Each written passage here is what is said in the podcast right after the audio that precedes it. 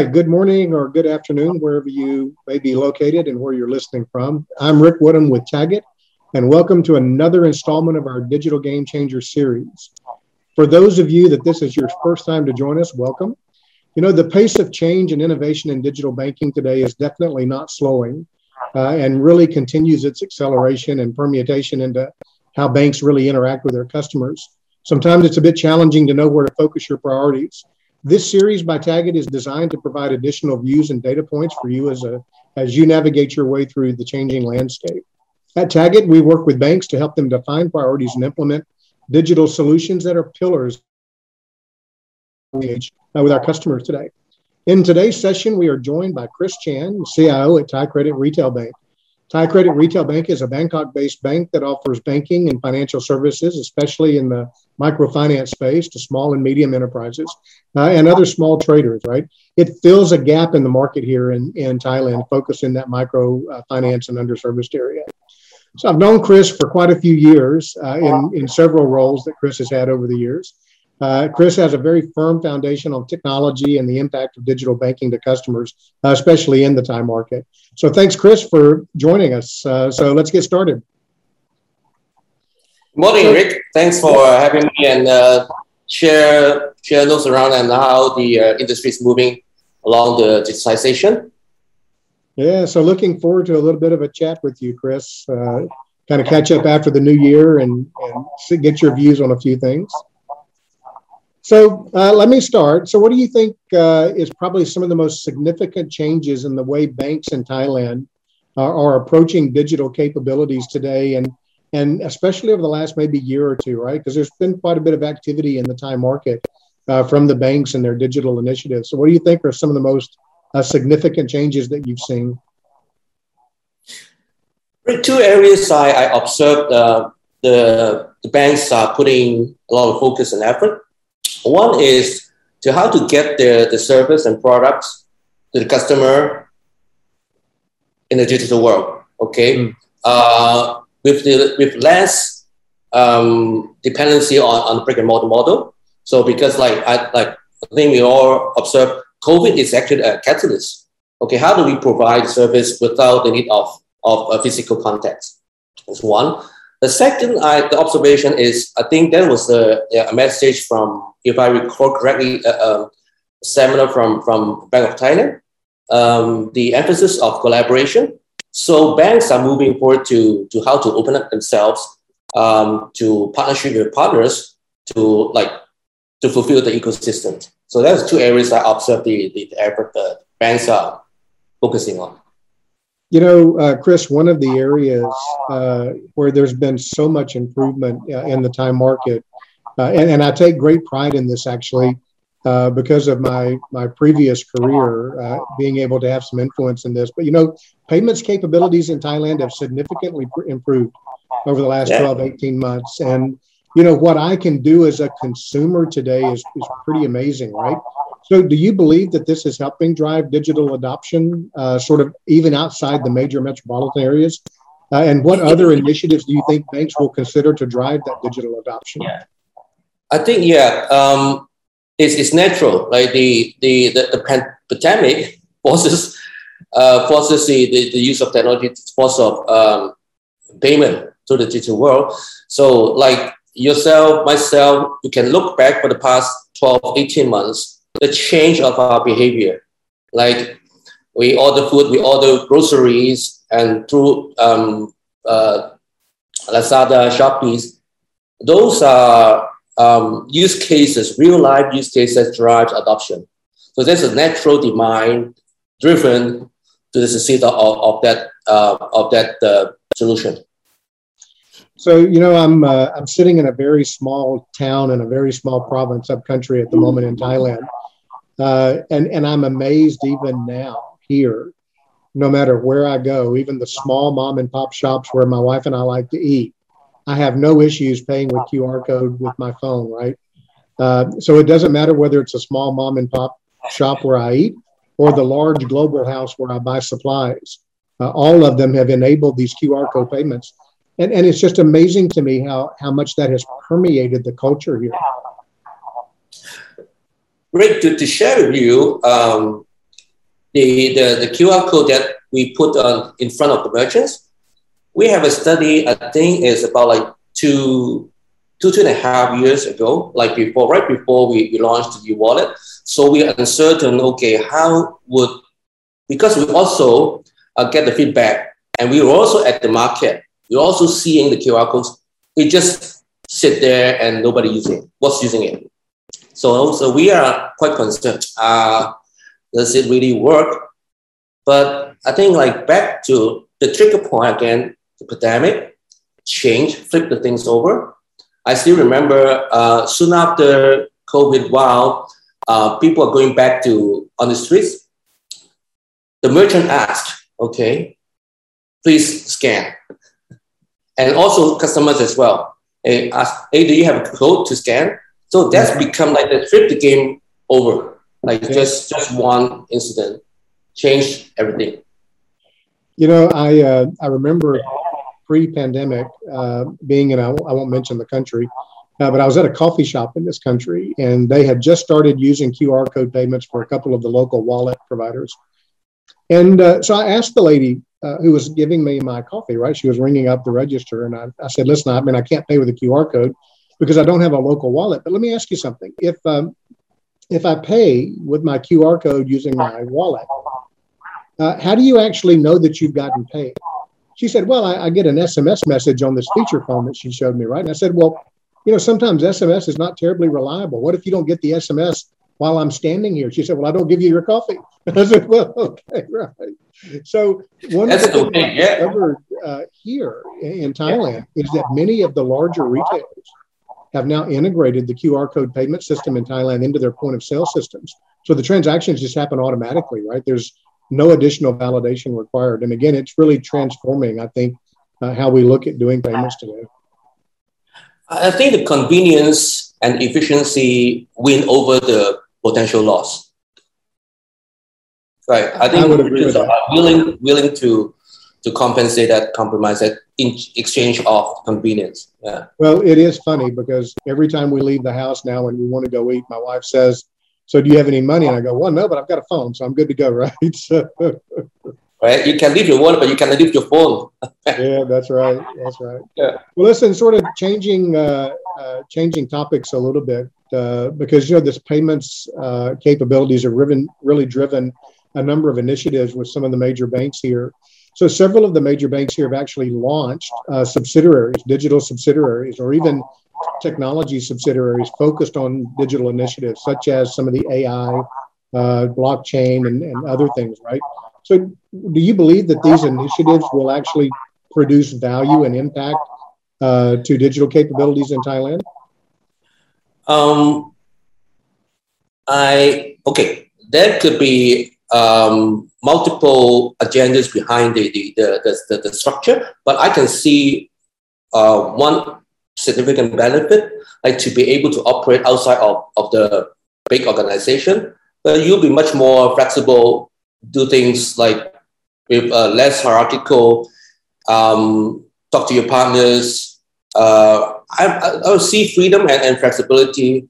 So that will be additional drive to like drive innovation. That you have more um, freedom to like without going through up the, the layers and levels in, in a big organization. So I see that's a, a positive setup. Yeah, I, I, think you're probably right. I mean, uh, not getting caught up in in the bank's existing operational, uh, you know, mandates and challenges certainly would provide a bit of freedom for these subsidiaries to explore technology uh, without a heavy regulatory influence as well, right?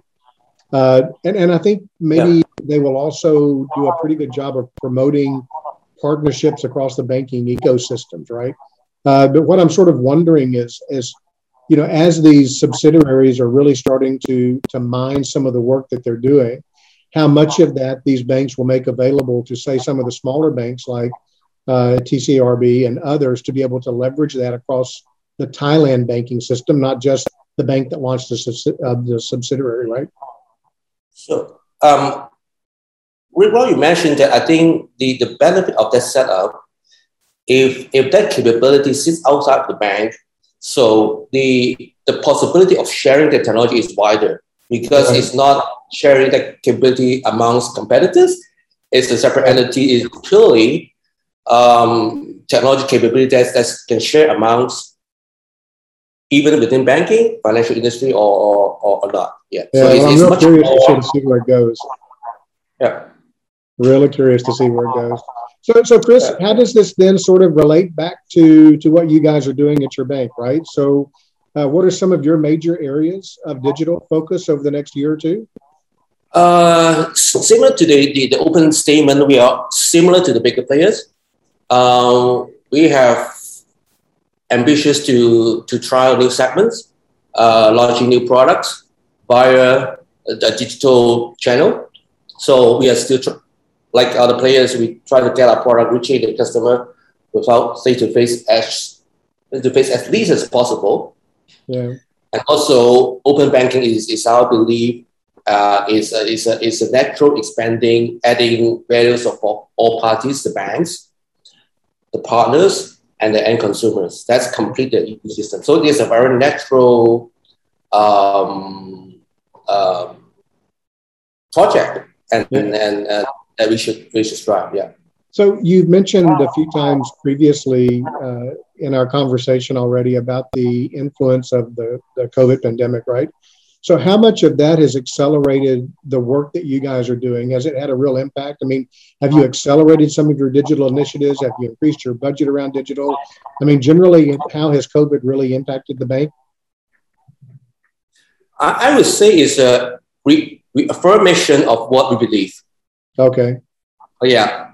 Uh, it, it doesn't really change much of we have been planning because our footprint is, is, is, is not big. Okay. Right our starting point is actually aiming for that digital operation, digital capability. So that yeah. is very much in mind and also reassuring that model will work. Yeah. And it actually fits fits the, the, the market. Yeah.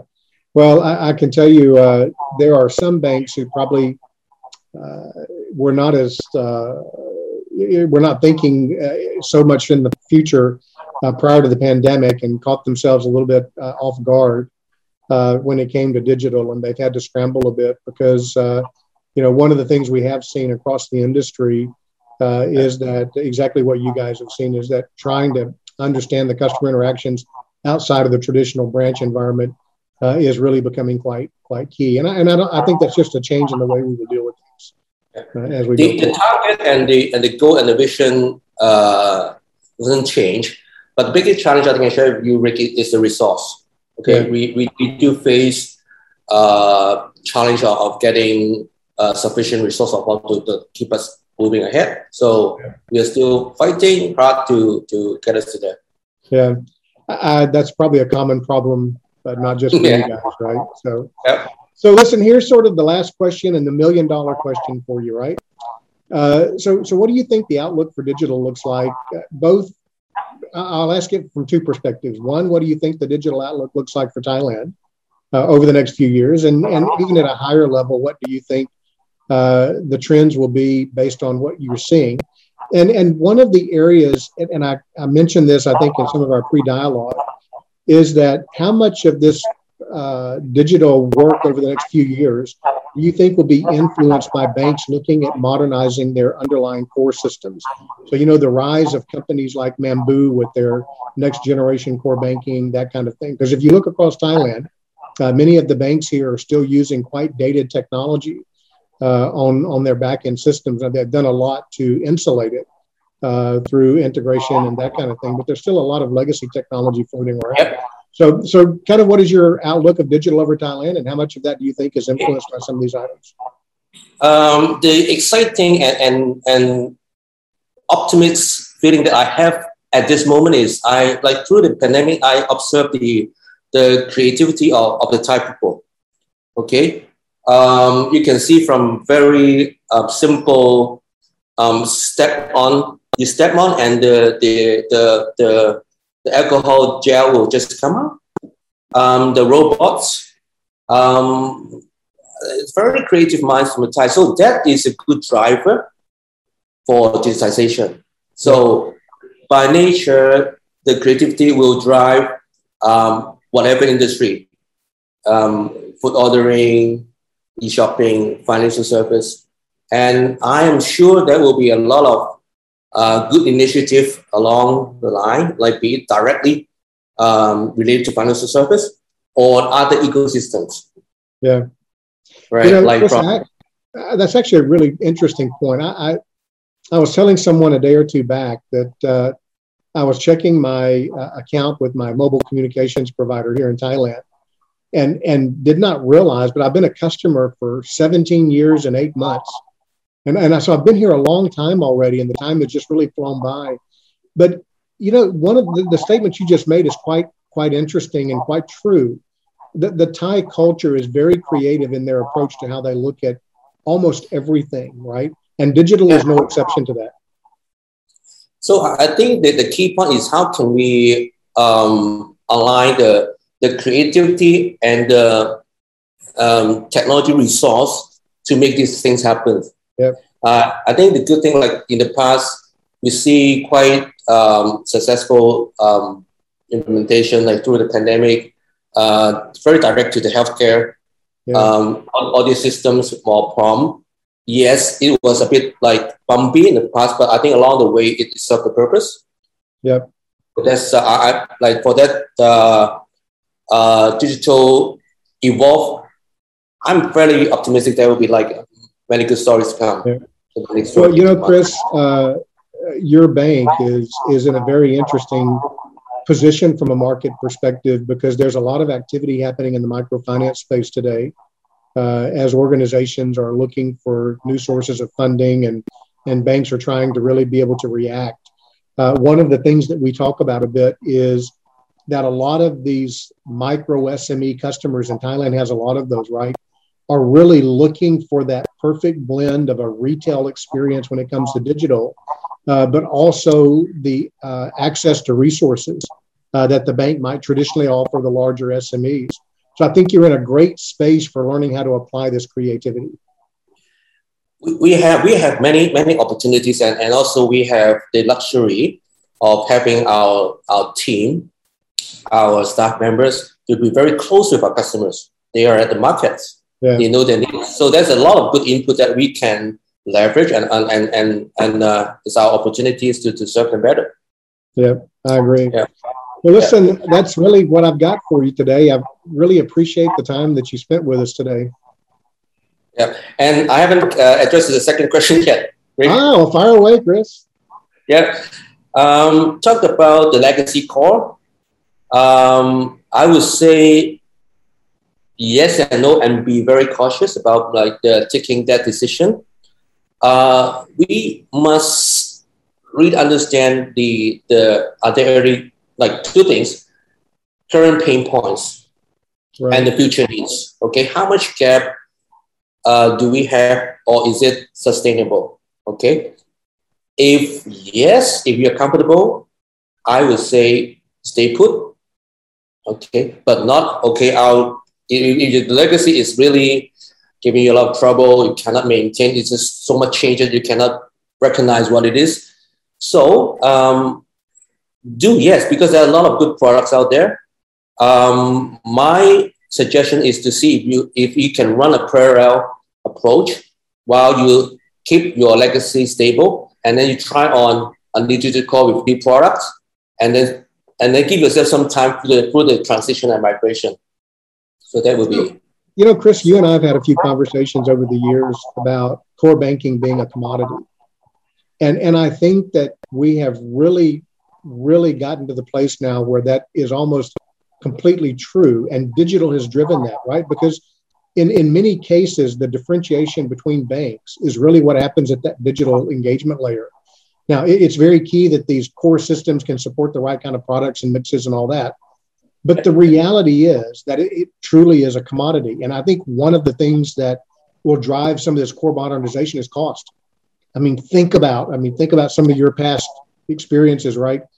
the, right. the cost associated with running large mainframe based core banking systems and i'm not i'm not anti mainframe by by any stretch of the imagination uh, i mean that's a lot of money to spend right and there are now alternatives in that space that can provide you similar commodity type of features at a much different type of cost structure right yeah I think that's a good point. It's actually one of the the um, quite uh, factor you should. I think as a as a, a, banking service provider, we should consider the cost effectiveness of the core as well. So I think they will potentially um, a natural drive through the for the product owner if they are losing competitiveness. I think is, is there a negotiating ground that we can like find a way for those that doesn't really need to make a technical replacement. It's just, it's just a cost. I think that that could be like ways in between that can can work things out. Yep, I agree. And and the cloud will help. The cloud initiatives will help some of this as well. Yep. Well, good. Well, Chris, again, very enlightening. Uh, always a bit bit of a fun catching up with you a little bit. Uh, so I, I wish you a happy new year and hope uh, you guys have a, a great 22, 2022 at the bank. Thank you, Rick. Same to you and your family and your team as well. You bet. Thanks, Chris. Have a great one. Great one.